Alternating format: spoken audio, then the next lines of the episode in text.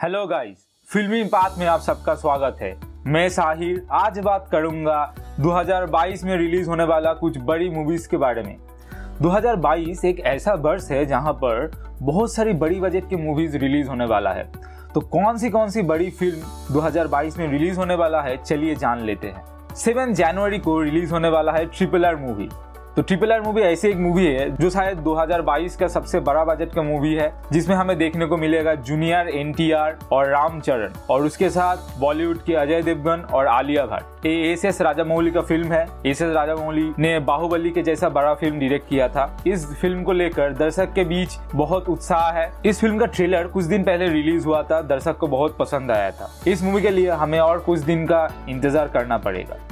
14 जनवरी को रिलीज़ होने वाला है तेलुगु सुपरस्टार प्रभास की मूवी राधे शाम राधे शाम में हमें प्रभास के साथ देखने को मिलेगा पूजा हेकरे इस मूवी का टीजर रिलीज़ हुआ था कुछ दिन पहले, लेकिन इसका ट्रेलर अभी तक नहीं आया। इसका कुछ सॉन्ग भी रिलीज़ हुआ था। इस फ़िल्म में बहुत सारे मिस्ट्री एलिमेंट है। इस फ़िल्म का ट्रेलर भी कुछ दिन में रिलीज़ हो जाएगा तो तब तक हमें इंतज़ार करना पड़ेगा। 25 मार्च को रिलीज़ होने वाला है भूल भुलैया टू।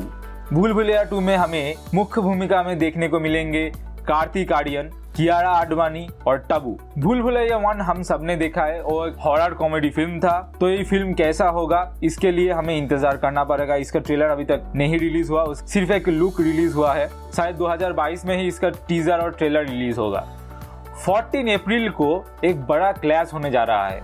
14 अप्रैल को के चैप्टर टू और लाल सिंह चड्डा दोनों का रिलीज़ डेट है। के चैप्टर टू के चैप्टर वन का सीक्वल है। जिसमें मुख्य भूमिका में अभिनय किए हैं Yash. K G F chapter two film में हमें यश के साथ संजय दत्त और रवीना टंडन भी देखने को मिलेंगे। के जी एफ़ ऐसा एक मूवी है जिसका सेकेंड पार्ट के लिए बहुत पहले से ऑडियंस इंतज़ार कर रहे थे।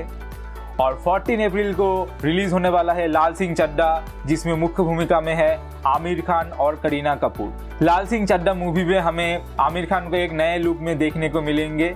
इस फ़िल्म का एक पोस्टर रिलीज़ हुआ था, जहाँ पर हमें आमिर खान और करीना कपूर को देखने को मिल रहा था। तो यही है 2022 का सबसे बड़ा मूवीज़ का लिस्ट तो अगर एपिसोड को अच्छा लगा तो इसे ज़रूर शेयर कीजिए और इस चैनल को आप फॉलो कीजिए सब्सक्राइब कीजिए। और अगर आप फ़िल्म जगत के अपडेट्स पाना चाहते हैं तो हमारे फेसबुक प्रोफ़ाइल फिल्मी पाथ और इंस्टाग्राम प्रोफ़ाइल फिल्मी पाथ को फॉलो कर सकते हैं। आज के लिए टाटा, फिर मुलाकात होगा अगले एपिसोड पे।